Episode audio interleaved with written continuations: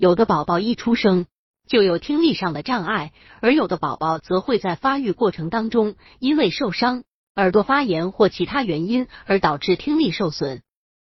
所以，尽管宝宝刚出生的时候进行了听力筛查，可是爸爸妈妈还得继续关注宝宝的听力状况。那么，怎么样进行宝宝听力检查？百度搜索“慕课大巴”，下载更多早教资源。刚出生三个月，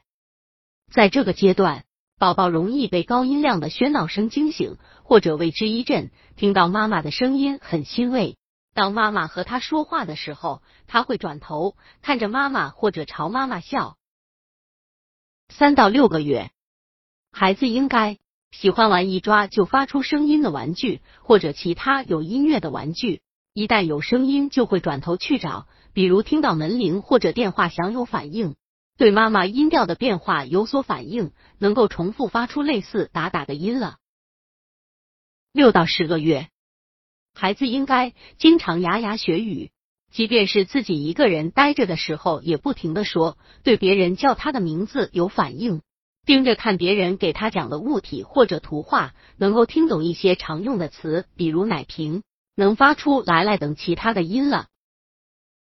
十五到十八个月，